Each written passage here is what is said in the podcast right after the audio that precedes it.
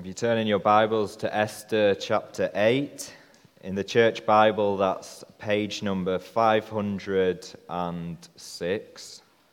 And in the larger print, it's page number 779. As we come into Esther chapter 8 today, we need to remind ourselves what is going on. The main characters of Esther are Mordecai, Esther, King Xerxes, and Haman. Mordecai and Esther are Jewish and they are both related. The setting is Persia, and we've looked at seven chapters so far in Esther. And the book is unique because God is never mentioned. But we've seen throughout the chapters that God is clearly present in the circumstances of Esther. We saw in chapter 2 as Esther became queen, and although we didn't know why she became queen straight away, we saw in chapter 3 and 4 that she became queen because her people, the Jews, were under threat. Haman, who had come to power, second in command to the king, hated the Jewish people and he brought in a law that all the Jews would be murdered. God brought Esther to be queen so that she could save her people from death. Esther risked her life and went to the king to plead for her people. And then last time we, we saw the clear hand of God as Haman got angry with Mordecai because Mordecai wouldn't bow the knee to him. So Haman decided he was going to have Mordecai put to death. And Haman, he, he goes to the king to get permission to kill Mordecai. And we saw in that chapter 6, that same night, the king couldn't sleep. And then in chapter 6, verse 2, the king just happens to find out that Mordecai needed rewarding. Because uh, we saw at the start of the book, at the end of chapter 2, that Mordecai had earlier rescued the king, but Mordecai didn't receive any reward. So the king, he, he finds out that Mordecai rescued him and Mordecai needed to be rewarded. So, so Haman, he comes to ask the king to have, Ham, to have Mordecai killed. But the king straight away asks Haman, What should be done for the man the king delights to honor? The king wants to honor Mordecai because Mordecai has saved the king. But Haman, as he's asked this question by the king, he thinks the king must want to honor me. So Haman says, The one the king delights to honor, let this man be dressed up in the king's robe and put on the king's horse and be honored throughout the city. And after Haman had said that, the king said, Go, do this for Mordecai. Then after that, Haman was embarrassed and he went home. But as this was going on, Esther had been having banquets with the king and with Haman. And the purpose of the banquets were to tell the king that Haman, Haman had planned to kill her people. She gets favor from the king, and in chapter 7, she re- reveals that Haman has planned to kill her people. And this makes the king furious, and he has Haman killed. And then we saw at the end of chapter 7 Haman, the enemy of the Jews, has been killed. The man who brought about the law that the Jews would be decimated, he has been dealt with. And here now, at the start of this passage, Esther receives Haman's estate. And we also see Esther revealing that Mordecai is related to her and the king gives Mordecai the role of Haman. Haman, the enemy of the Jews, is gone. Mordecai is now in second, second in command, and Esther receives Haman's estate. And it wouldn't, wouldn't be an outrageous thought to think now the Jews are okay, the story of Esther can finish. But although that might be our first thought, the story isn't finished. In fact, in this passage, we come to the point where the Jews need deliverance. The law that Haman orchestrated hasn't gone away, it still stands. The Jews are still in danger, the Jews still have a death sentence. In chapter 8, we see deliverance for the Jews. So let's now read chapter 8. So, this is the same day that Haman was impaled. So, chapter 8, verse 1. That same day, King Xerxes gave Queen Esther the estate of Haman, the enemy of the Jews. And Mordecai, came into the presence of the king, for Esther had told how he was related to her. The king took off his signet ring, which he had reclaimed from Haman, and presented it to Mordecai, and Esther appointed him over Haman's estate. Esther again pleaded with the king, falling at his feet and weeping. She begged him to put an end to the evil plan of Haman the Agagite, which he had devised against the Jews. Then the king extended the golden scepter to Esther, and she arose and stood before him. If it pleases the king, she said, and if he regards me with favor and thinks it right, it the right thing to do, and if, it, if he is pleased with me, let an order be written overruling the dispatches that Haman, son of Hammedatha, the Agagite, devised and wrote to destroy the Jews in all the king's provinces. For how can I bear to see disaster fall on my people? How can I bear to see the destruction of my family? King Xerxes replied to Queen Esther and to Mordecai the Jew Because Haman attacked the Jews, I have given his estate to Esther, and they have impaled him on the pole he set up. Now, write another decree in the king's name in behalf of the Jews as seems best to you, and seal it with the king's signet ring. For no document written in the king's name and sealed with his ring can be revoked. At once, the royal secretaries were summoned on the 23rd day of the third month, the month of Sivan. They wrote out all Mordecai's orders to the Jews and to the satraps, governors, and the nobles of the 127 provinces, stretching from India to Cush. These orders were written in the script of each province and in and the language of each people and also to the Jews in their own script and language. Mordecai wrote in the name of King Xerxes, sealed the dispatches with the king's signet ring, and sent them by mounted couriers who rode fast horses especially bred for the king. The king's edict granted the Jews in every city the right to assemble and protect themselves to destroy, kill, and annihilate the armed men of any nationality or province who might attack them and their women and children, and to plunder the property of their enemies. The day appointed for the Jews to do this in all the provinces of King Xerxes was the 13th day of the 12th month, the month of Adar. A copy of the text of the edict was to be issued as law in every province and made known to the people of every nationality, so that the Jews would be ready on that day to avenge themselves on their enemies. The couriers riding the royal horses went out, spurred on by the king's command, and the edict was issued in the citadel of Susa. When Mordecai left the king's presence, he was wearing royal garments of blue and white, a large crown of gold, and a purple robe of fine linen. And the city of Susa held a joyous celebration. For the Jews, it was a time of happiness and joy, gladness and honor.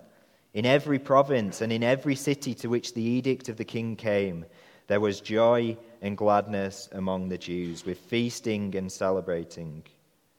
And many people of other nationalities became Jews because fear of the Jews had seized them. This is God's word.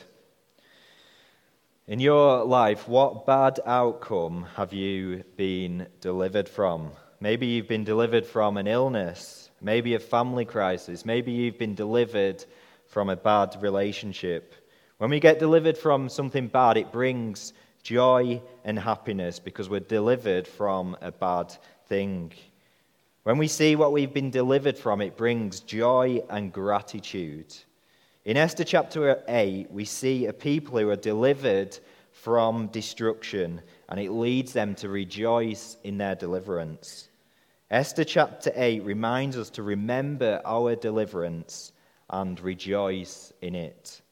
We, as believers in Jesus, are delivered from God's judgment, and we should rejoice in the salvation that God has given us.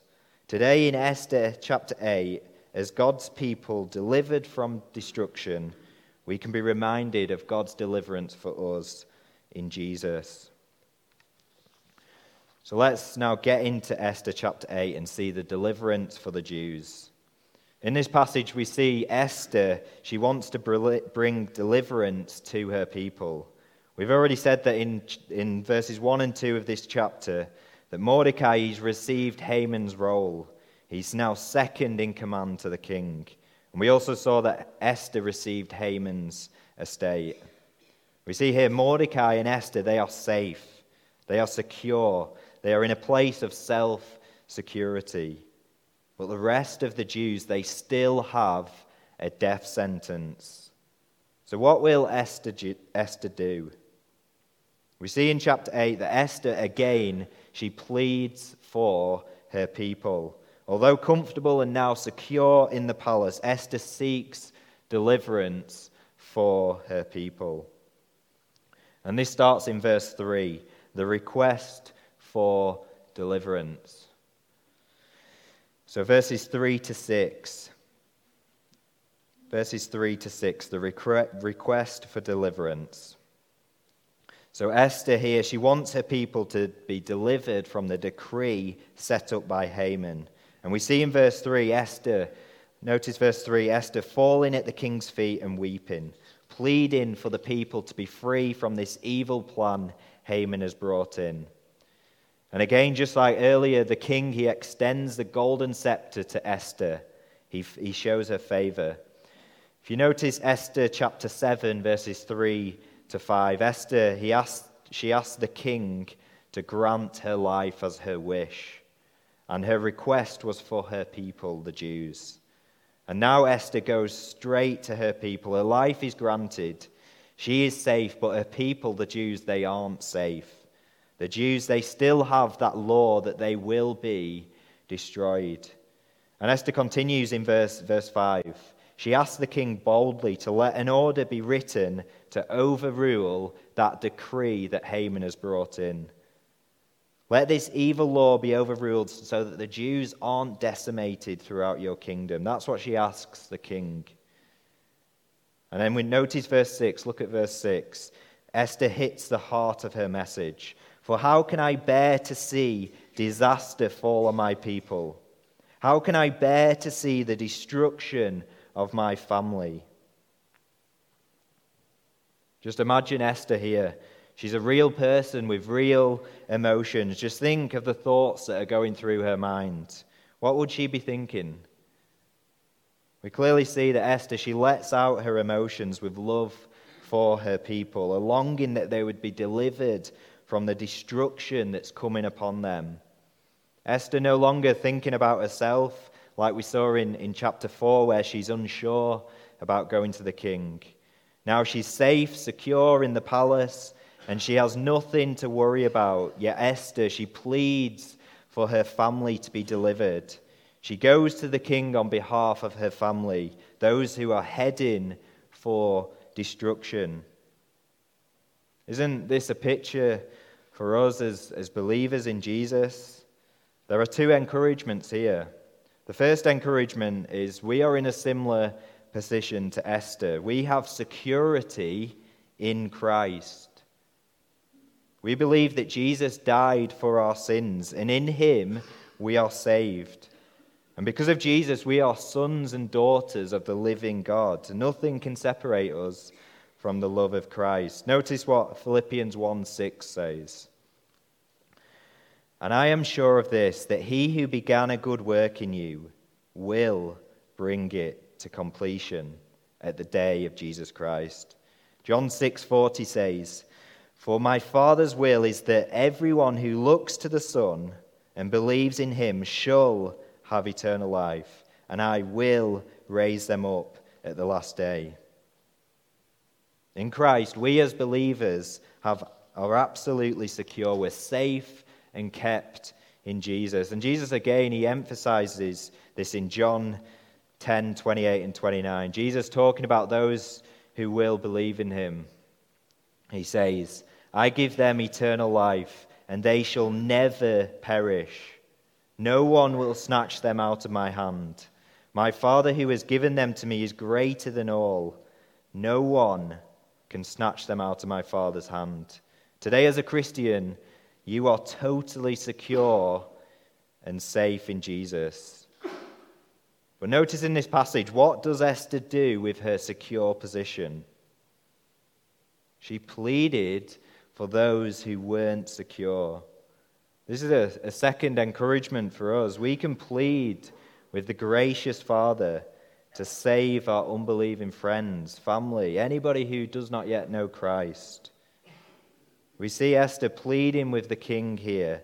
And this can be an illustration of what we can do for our family, our friends, those who don't yet belong to Jesus. How was Esther motivated? She saw the future of her family. She says in verse 6 How can I bear to see the destruction of my family? This caused Esther to plead with the king for her family. And in the next two chapters of Esther, we'll think more about um, the, the future of unbelievers. And it's a sensitive topic. Uh, we don't like to think about the future of unbelievers, especially our family.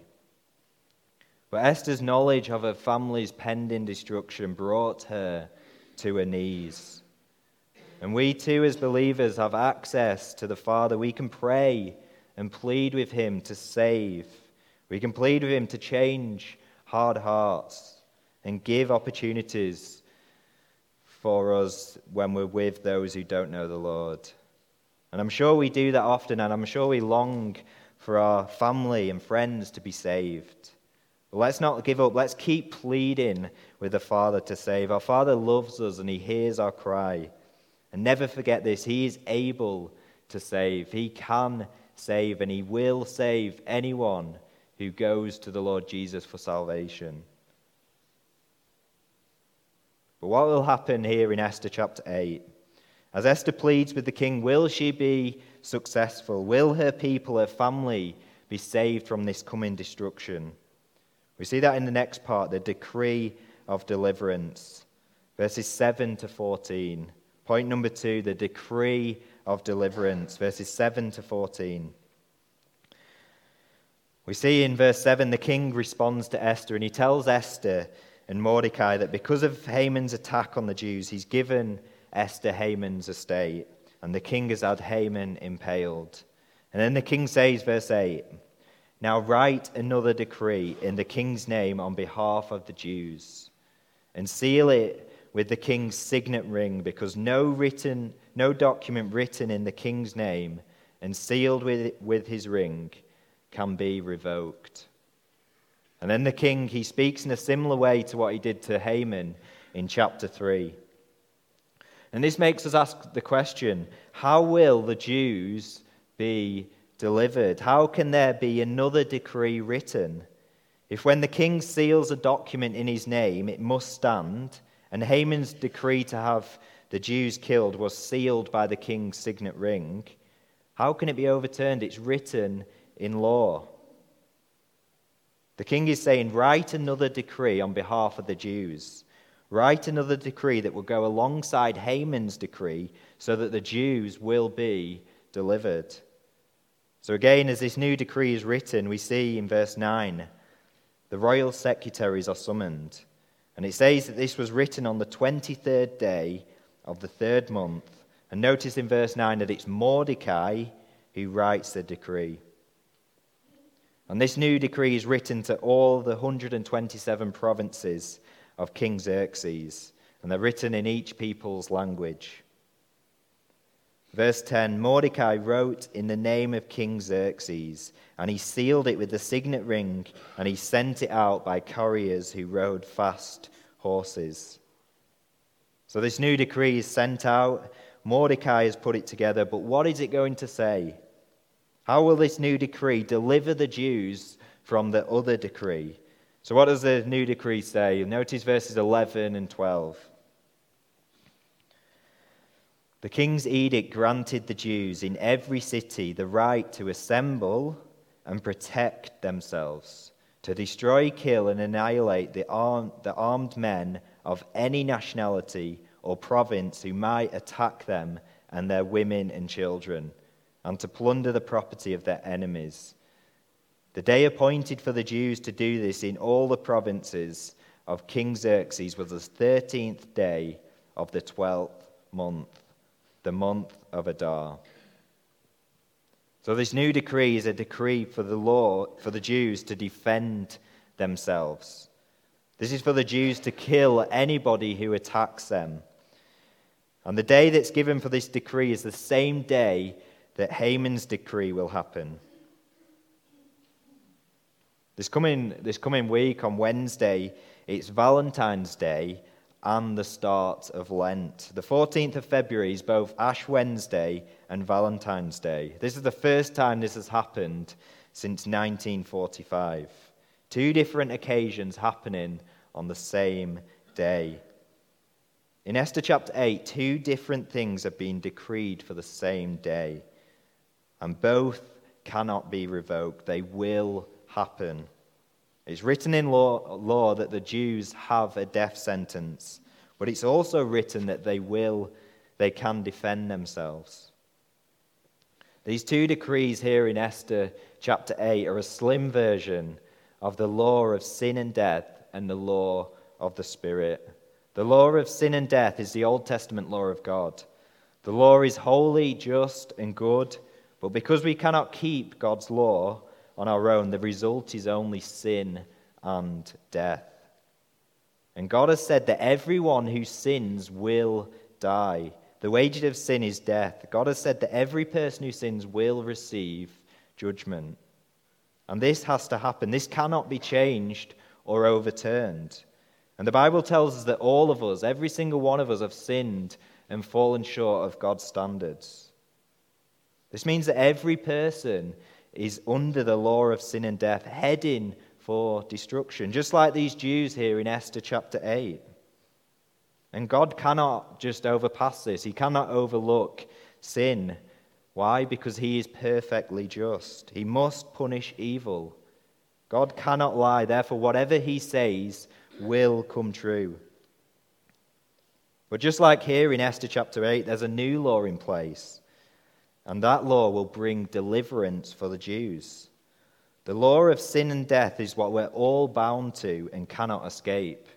But through Jesus Christ, we are released from the law of sin and death. The law of the Spirit in Romans 8 that we read earlier sets us free from the law of sin and death.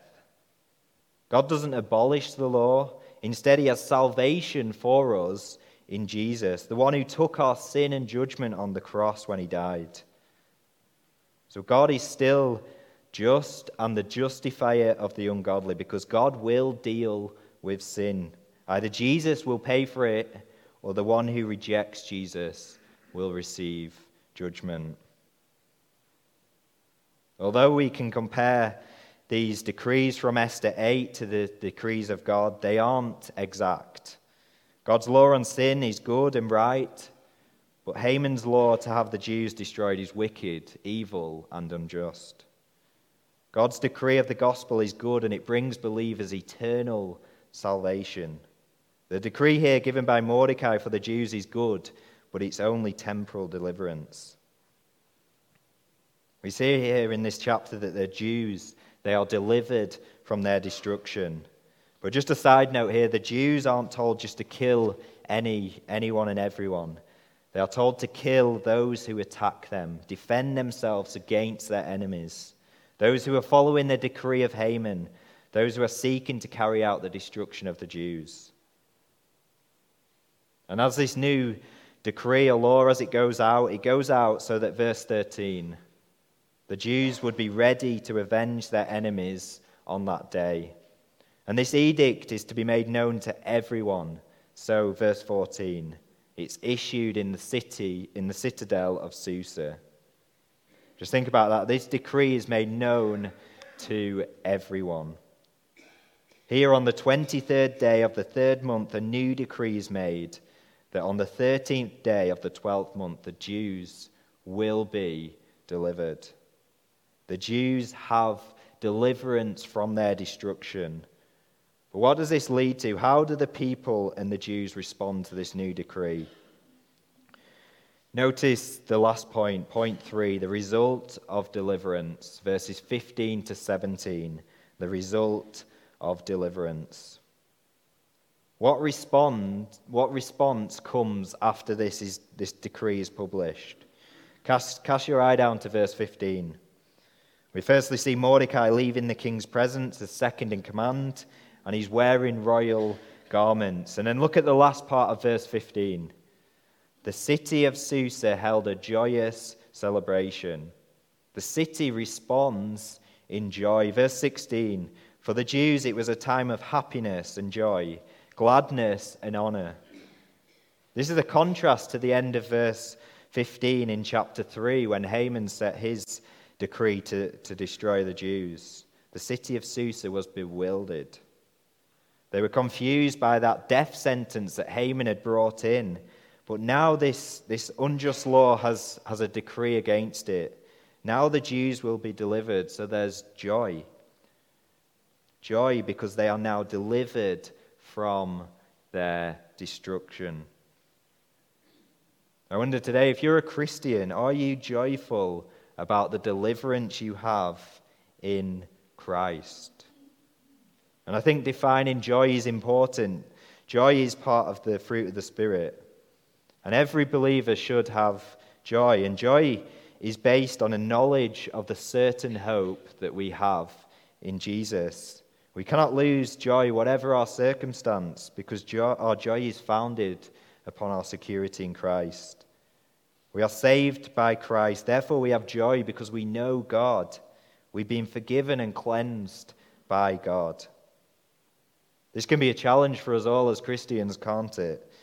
Because let's be honest, we don't always feel like being joyful, do we?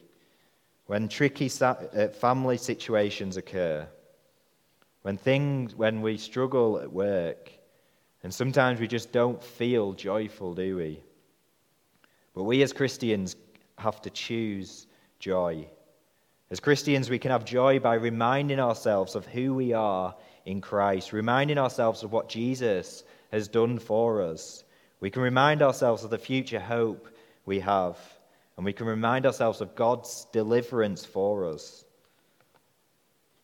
Colossians 1 13 to 14 directs us to joy.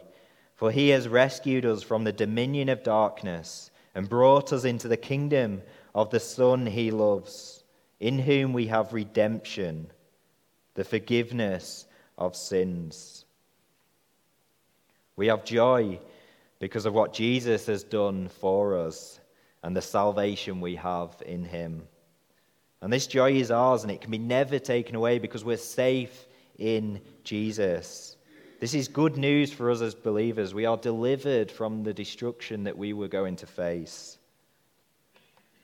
Charles Spurgeon once said, Those who are beloved of the Lord must be the most happy and joyful people to be found anywhere upon the face of the earth. Here in Esther chapter 8, the Jews give us a great example of joy. They are delivered from destruction and they are filled with joy. But what does that joy lead to? Notice, notice the last verse. Notice verse 17. In every province and in every city to which the edict of the king came, there was joy and gladness among the Jews, with feasting and celebrating. And many people of other nationalities became Jews because fear of the Jews had seized them.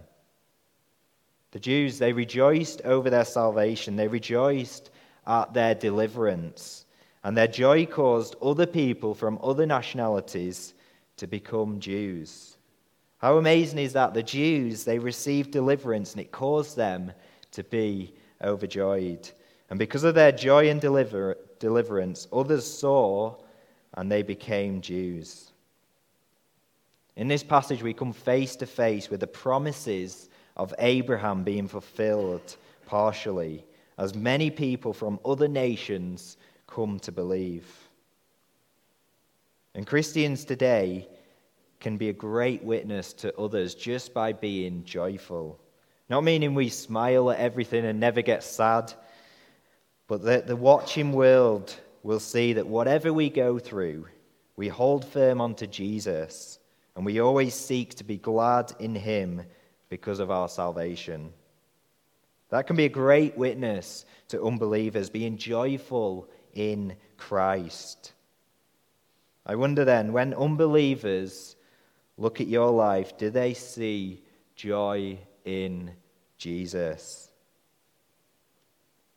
As we bring this chapter to an end, we see non Jews becoming Jews. We see unbelievers switching sides because they know that the God of the Jews is the one true God.